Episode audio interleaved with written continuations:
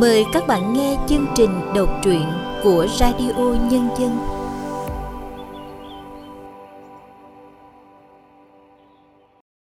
Xin chào các bạn đang đến với chương trình đọc truyện của Radio Nhân dân. Hôm nay, chúng tôi xin được giới thiệu đến các bạn truyện ngắn của tác giả Phan Đình Minh, Làng Ngò, qua sự thể hiện của Lâm Ngạn.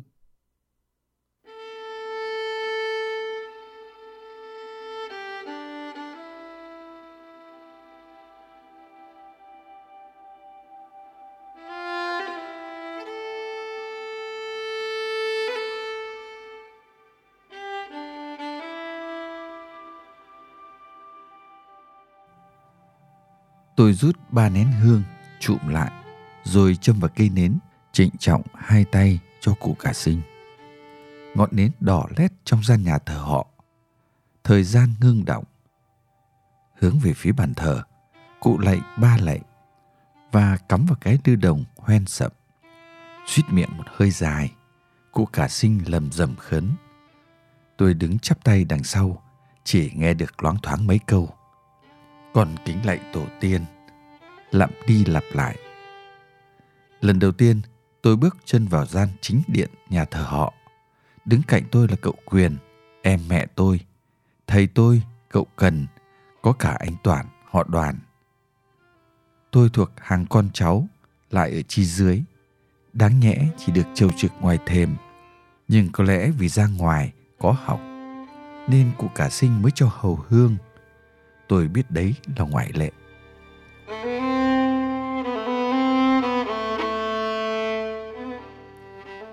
Cụ cả sinh lại suýt cái nữa. Phụ phục vái năm cái rồi cụ ra hiệu cho mọi người là đã xong việc. Uống một hơi cạn chén nước đầy anh toàn vừa bưng lên. Cụ cả sinh hắng giọng. Đã xin phép tổ tiên bỏ lệ cấm qua lại với giàng kênh. Ở riêng cũng không cần làm cỗ khao làng nữa. Thôi, tùy tâm. Từ nay việc làng, các anh bàn với thôn, không phải mời ai, rượu vợi. Tôi như chút được gánh nặng. Thầy thì vẻ mặt đăm chiêu như tiếc điều gì. Còn bộ dạng cậu quyền thật lạ, mắt lim dim như buồn ngủ. Cái sẹo trên đầu cậu trắng phớ, động đậy. Tôi mừng vì làng ngò của tôi sẽ đổi thay từ cách nghĩ thói quen tập tục từ những cái lệ oái oăm đã tồn tại khi lập làng lập đất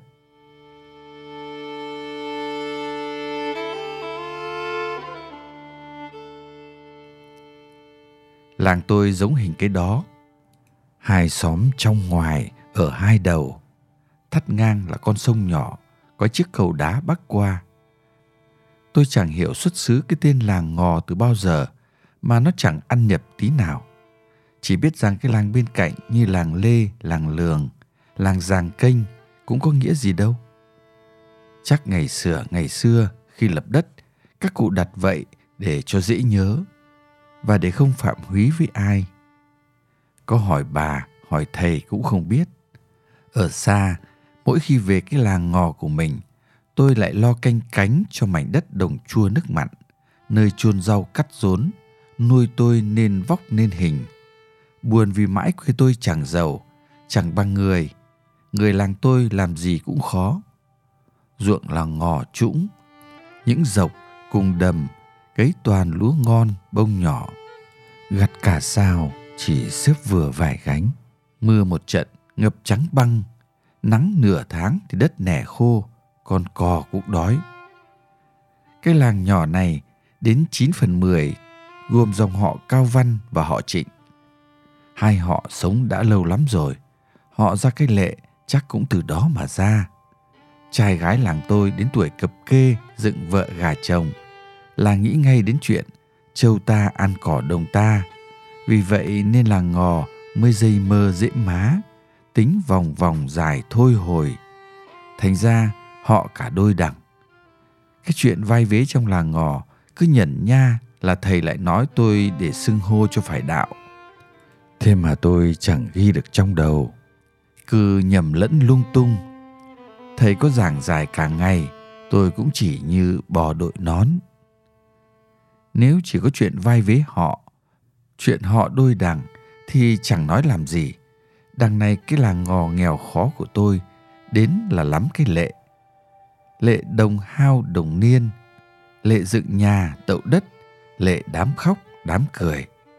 Tôi thì đủ thứ, người làng chắc sinh ra nhiều cái lệ, mượn chén rượu để làm vui, để quên đi phận mình lận đận. Thầy mẹ tôi ở chi dưới, nên việc gì cũng nhất nhất phải theo. Nghĩ chỉ tội cho mẹ, chuyện nọ vừa xong lại lo sang chuyện khác. Chẳng lúc nào thành thơi, mà chẳng bao giờ có cái bát ăn, bát để. Tôi nhớ, mái dạ nát quá, thành rãnh rồi mà không thay được. Khi mưa xuống, chỉ mỗi cái giường mẹ, các em nằm là không rột. Còn thầy và tôi phải khoác áo tơi để ngủ ngồi. Nói thì chẳng ai tin, chứ đúng là như vậy. Ngày xưa bé đi học, thầy thường dặn tôi, con à, muốn lên người thì phải trông vào sự học. Lớn dần, tôi mới hiểu quê tôi nghèo mãi, người làng tôi không mở mày mở mặt. Một phần cũng vì gánh nặng lên vai nhiều cái lệ, chứ không phải ngày xưa đào sông cắt làng làm hỏng long mạch. Mỗi lần nghe lợn kêu, thầy lại thở dài, cỗ đồng niên. Cái lệ làm cỗ đồng niên ở làng tháng nào cũng có. Đàn ông từ 50 tuổi trở lên là phải làm cỗ khao làng, luôn phiên đến nhau uống rượu. Tôi nói với thầy, thầy biết không, mỗi tháng ba bốn lần ăn cỗ, như thế một năm là gần trăm đầu lợn, nghìn lít rượu tăm, thóc thì Kể ra cái sự tốn kém này, chắc các cụ lớn tuổi trong làng không còn da gà mà nổi. Thầy nhìn xéo một cái. Còn gì nữa anh thử nói tôi xem. Thầy thấy đám ma cũng vậy. Người thì cứ buồn, cứ khóc lóc. Kẻ thì cứ chén, cứ say. Một người nằm xuống mà làm đến hai trăm mâm cỗ. Thiếu mâm thì ngả cánh cửa, nong nia, có khi cả tàu lá chuối. Thầy lặng im vẻ mặt buồn rười rượi. Thầy biết tôi nói đúng, mọi người trong làng chẳng ai nói với ai, nhưng đều sợ, sợ tốn hơn là sợ chết. Ngày nghỉ tôi thường về nhà, gọi là thăm thầy mẹ cho có lý do, chứ thực tình ở cơ quan nằm dài cũng chẳng biết làm gì. Một bữa, từ xa tôi thấy có đám rước dài, cờ quạt linh đình, đến gần mới biết làng Khánh Thành chùa. Có người họ hàng xa nhiều tiền của trên tỉnh, tạc tượng hiến chùa. Làm từ trẻ đến già phải ra chầu trực cúng lễ mấy ngày. Chùa làng tôi được xây cất trên mảnh đất sân kho hợp tác. Chả là từ khi khoán ruộng, cái sân kho bỏ không vì thóc lúa nhà nào đem về nhà ấy, phơi phóng đóng bao rồi mang luôn lên huyện. Cái kho cũng chẳng đựng gì, lâu ngày không sửa nó rột nát, hư hỏng. Có năm gian thì sập mất hai. Nhân buổi họp thôn, cụ cả đưa ra. Làng ta lâu rồi không có chùa cúng lễ, thế nên nhiều chuyện không may xảy đến. Tôi thấy cần phải xây chùa. Đất chùa ở lại sân kho, mà đất chùa thì dựng chùa là đúng. Thế là cái kho nát bị phá đi. Ngôi chùa nửa cổ nửa kim sau ba tháng ra đời.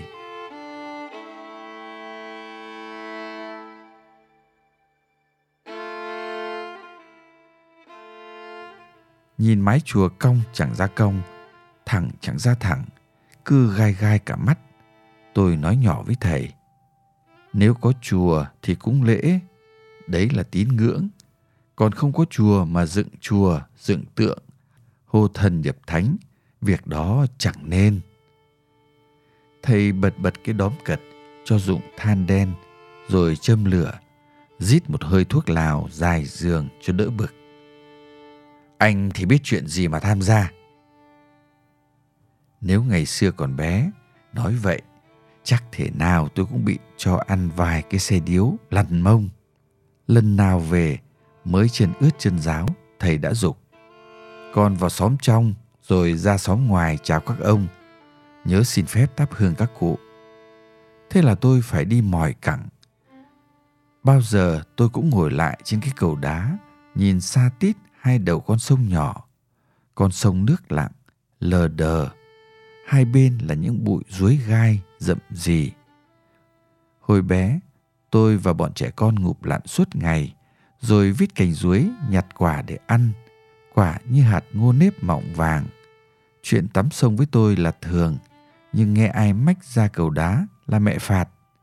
Chẳng hiểu vì sao. Sau này tôi biết mẹ sợ cầu đá ngày xưa có người con gái họ trịnh chẫm mình tự vẫn vì không lấy được chàng trai họ đoàn. Mọi người bảo họ đoàn là họ ở nhờ, không muốn đăng hộ đối.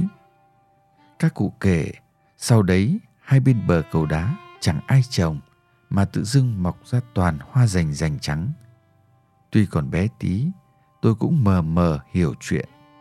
Mỗi lần ngồi trên cầu đá, tôi thầm mong hai bên cầu đừng khi nào mọc hoa rành rành trắng.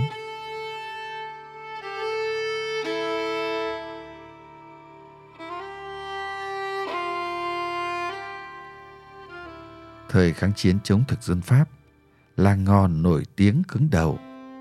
Mấy thằng Tây ở bút đầu bo có việc phải đi qua làng là không dám. Ông lễ du kích mật, cùng trai gái trong làng đánh giặc giỏi không chê vào đâu được. Tôi và bọn trẻ con nghe ông kể chuyện tấn công bốt Tây trên thị trấn. Chuyện trai làng ngâm mình ở đầm sen chờ lật xe. Đuổi mấy thằng Tây chạy kêu như lợn giống mà tự say. Tự hào lắm vì mình là con cháu làng ngò. Những trang oanh liệt quê hương luôn in đậm trong tôi.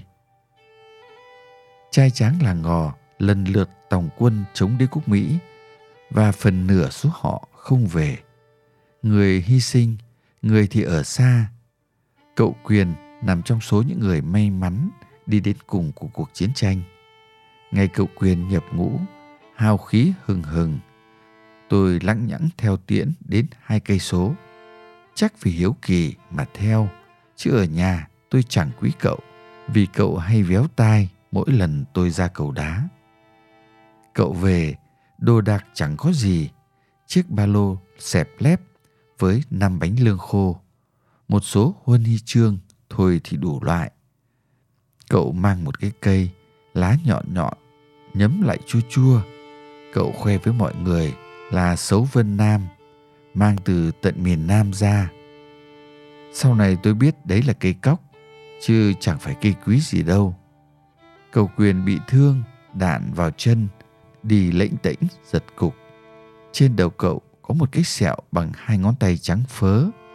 Khi bực gì là cái sẹo đó lại đỏ tía lên, giật giật. Tính khí cậu cũng thay đổi nhiều, nóng nảy và cương trực. Thầy rất lo vết thương sọ não của cậu. Thấy cậu đi đâu đầu trần là thầy bảo tôi cầm cái mũ chạy theo. Cậu ơi, mũ này! Lần nào cậu cũng quát. Cầm về, mũ nón gì cho vướng víu.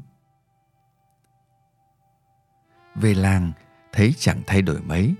Người làng vẫn nghèo, chắc cậu cũng buồn.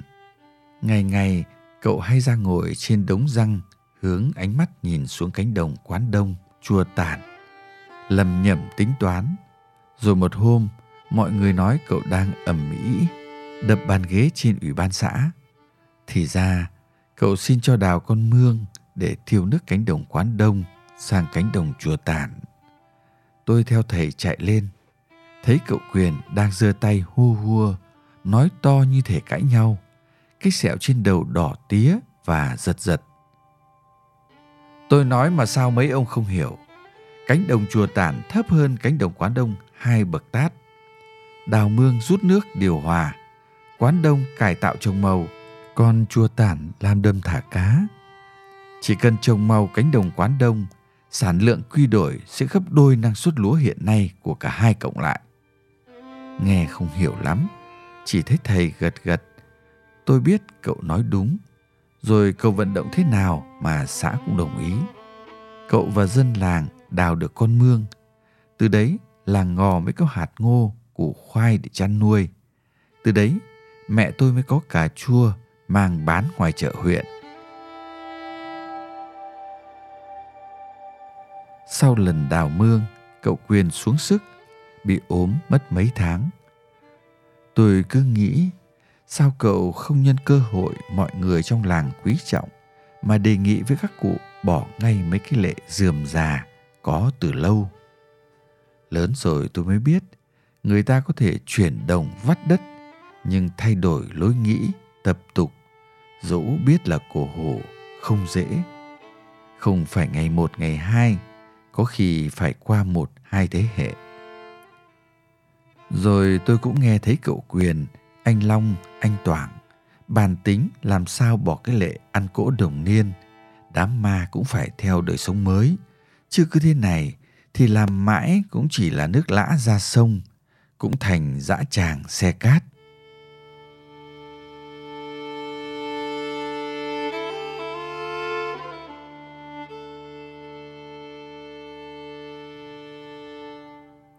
Người làng ngò đâu đến nỗi nào.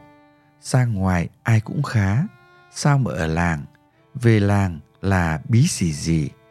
Nếu không có việc khoán đất khoán vườn, xã huyện không xây trạm thủy nông, điều hòa thủy lợi, thì có lẽ đến giờ này làng ngò vẫn thế, vẫn trông vào mấy đám ruộng lúa ngoi.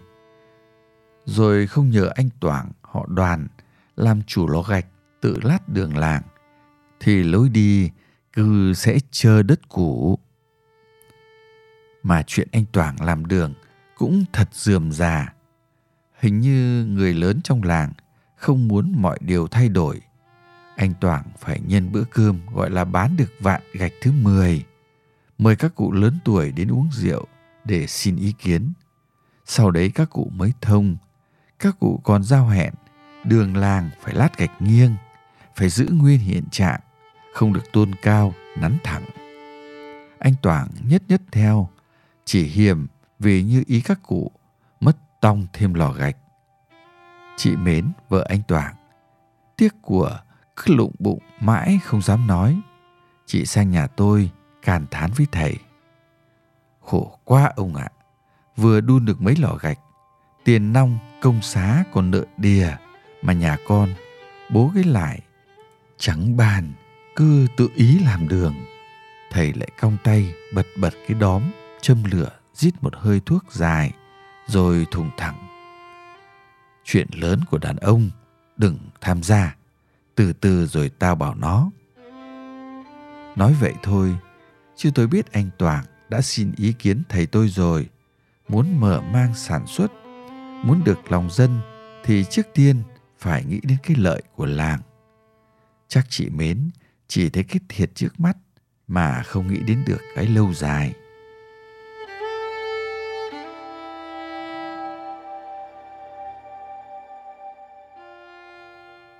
Một hôm, cụ cả chống gậy ra nhà cụ quyền chơi, vì cả xóm đang đồn inh lên, cậu mới sắm được cái tủ chè khảm trai đẹp lắm. Sau khi đeo cái kính, mất một bên gọng vào, cụ xoa tay, rồi dí sát mắt như tìm gì trong từng đường vân uốn lượn. Một hồi cụ hỏi, cái tủ gỗ gụ lâu niên, làm được như thế này phải nửa năm, chắc thợ đông rào đóng. Thằng Hào bên giàng kênh đóng đấy cụ ạ. Cụ cả ngẩn phắc đầu lên, chiếc kính tuột rơi xuống đất, may mà không vỡ. Cụ đứng dậy, đi về thẳng, không nói một câu. Mở Loan, vợ cầu quyền, chạy theo chẳng biết nói gì, miệng cứ suýt xoa, xin cụ. Nếu không phải cậu quyền về làng với bao nhiêu là huân chương đủ loại, nếu không phải là người làm cho cánh đồng quán đông đẻ ra ngô, ra đỗ, thì chắc phải lôi thôi to với cụ. Cả cái làng ngò có lệ, không ai qua lại người giàng kênh đã lâu lắm rồi. Bọn trẻ trong hai làng đánh dậm, bắt cua, gặp là đánh nhau chí mạng. Mọi người kể ngày xưa đê vỡ, làng ngò ngập trắng băng. Người làng ngò phải chạy lên cầu bát. Cầu bát là đất của giàng kênh. Người giàng kênh bảo làng ngò là dân cỏ trắng, đuổi đi. Làng ngò lao đao khốn đốn. Từ đấy, hận người giàng kênh, từ mặt không thèm qua lại. Thành cái lệ truyền từ đời này qua đời khác. Mọi người thì như vậy, chứ tôi biết cậu Quyền, anh Toảng, anh Cả Long vẫn qua lại bình thường. Người giàng kênh bây giờ đâu còn coi làng ngò như trước. Năm ngoái, giàng kênh đánh tiếng cho làng ngò mắc điện nhờ vì làng ngò chưa đủ tiền xây trạm điện. Người làng ngò muốn lắm, nhưng làm mình làm mẩy, chẳng cần. Anh Toảng, cậu Quyền phải vận động từng gia đình, mọi người mới góp tiền cùng xã lo kéo điện. Nếu không, nhà tôi chắc suối xó mãi ngọn đèn dầu. Còn lâu anh Long mới mở được trạm máy xay. Người làng mới sắm tivi, sắm đài quay đĩa và cái cối giã gạo của cậu Quyền mới được tháo ra làm cột đá.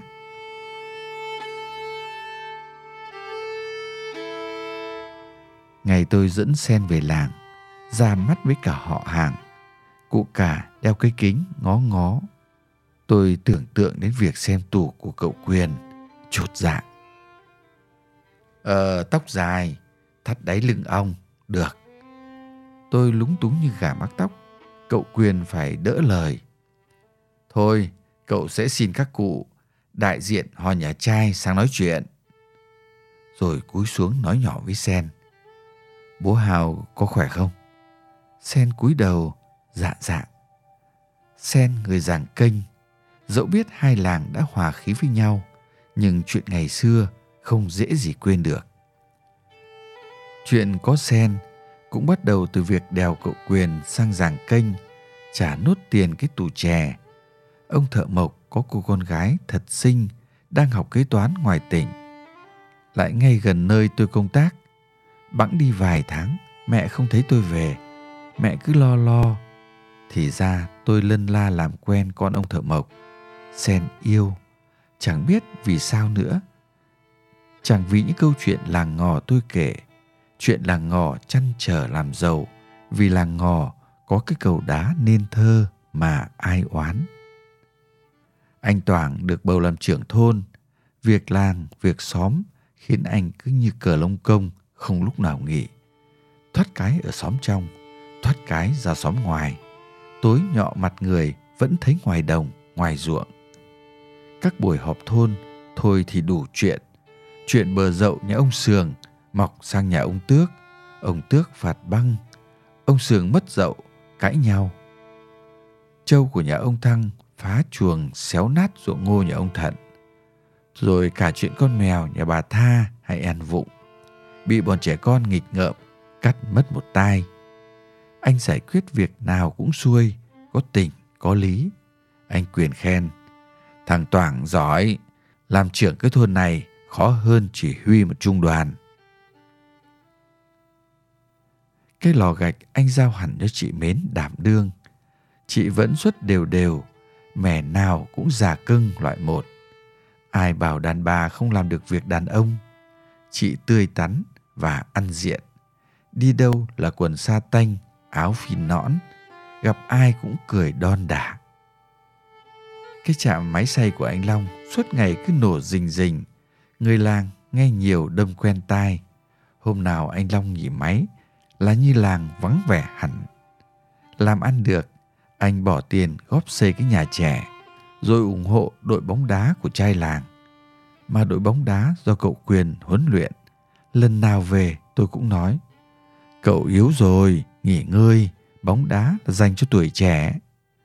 Nhưng tao bực lắm, mỗi lần thấy đội bóng thích nhồi đi qua nghênh ngang, tao không chịu được. Thầy lắc đầu, tôi cũng chẳng hiểu được cái đội bóng làng ngò ra đời vì phong trào văn hóa hay vì chuyện làng quê con gà tức nhau tiếng gáy.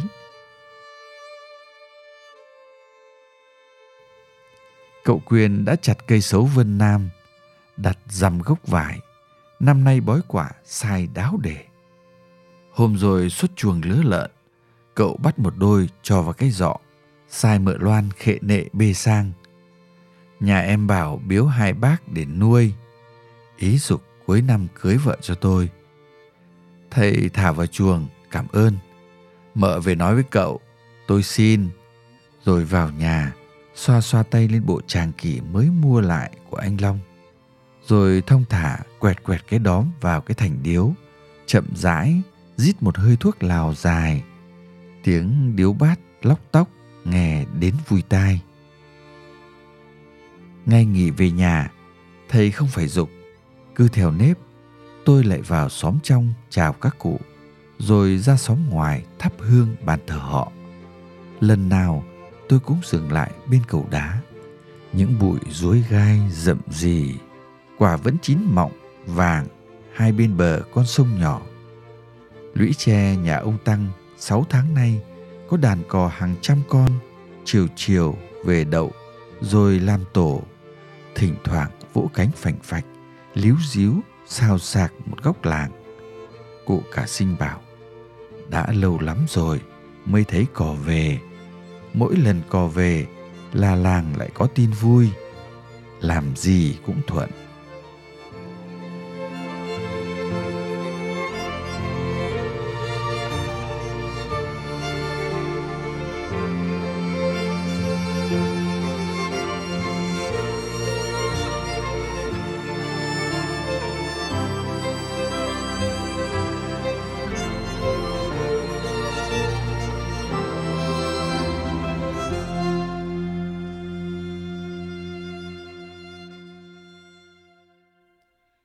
Các bạn vừa nghe xong truyện ngắn Làng Ngò của tác giả Phan Đình Minh qua sự thể hiện của Lâm Ngạn. Tiếp theo đây, nhà thơ Hữu Diệt sẽ chia sẻ những nhận xét về tác phẩm này. Cha tôi, nhà văn Hữu Mai đã từng nói với tôi rằng trong suốt cuộc đời cầm bút của ông, chưa khi nào ông thấy hài lòng khi viết về những nhân vật người lính có xuất thân từ nông dân bởi vì ông vốn thuộc thành phần trí thức thành thị, nên sẽ không bao giờ có thể hiểu biết sâu sắc về họ. Muốn viết thật kỹ, thật hay về một vùng đất và con người, đặc biệt là nông dân và nông thôn, ắt hẳn phải sinh ra hoặc có cơ may gắn bó máu thịt với những vùng đất và con người ấy. Những câu chuyện ở làng ngò trong chuyện ngắn này không lạ, vẫn là thói bảo thủ thâm căn cố đế các hủ tộc lạc hậu, kiểu chiếu trên, chiếu dưới, rồi lệ làng tốn kém, kéo theo cái nghèo, khiến người nông dân không ngóc đầu lên được, rồi mâu thuẫn giữa các dòng họ từ đời này sang đời khác. Bằng lối kể chuyện nhật nha, cố ý, phan đình minh đã đưa người đọc vào trong không gian bí gì gì ở một vùng đồng chiêm trũng. Những câu chuyện bé hóa ra xé thành to, dễ mà thành khó bởi vốn đã trở thành căn tính ở nông thôn bao đời nay. Thế rồi những nhân tố mới xuất hiện, đó là những người đã vượt thoát ra khỏi lũy tre làng, nay trở về quê, hoặc những người đã rũ bỏ được văn hóa ao làng, dám nghĩ, dám làm, dám vì cộng đồng, vì cái chung để cảm hóa, thuyết phục cái riêng ích kỷ. Đọc truyện ngắn làng ngò chúng ta có thể nhận ra ngay nhà văn Phan Đình Minh là người am hiểu đời sống nông thôn nên lối kể chuyện của ông về nông thôn và những người nông dân có những nét riêng. Từ đầu đến cuối chuyện, ông cố tình đóng vai một người quan sát có phần rụt rè, có phần thụ động, lại có cả sự nhẫn nhịn, cam chịu như căn tính của một bộ phận người quê. Rồi từ từ lột xác, trở thành một người thanh niên mới cùng với sự thay đổi của làng xóm bằng con mắt khách quan và logic chuyện thật là chặt chẽ. Đây có lẽ là nguyên nhân cơ bản khiến chuyện cũ mà đọc nghe vẫn thấy mới, vẫn thấy lấp lánh hồn vía của muôn năm cũ đang song hành với cuộc sống hôm nay. Các bạn thân mến, chương trình đọc truyện của Radio Nhân dân đến đây xin tạm dừng. Cảm ơn các bạn đã chú ý lắng nghe.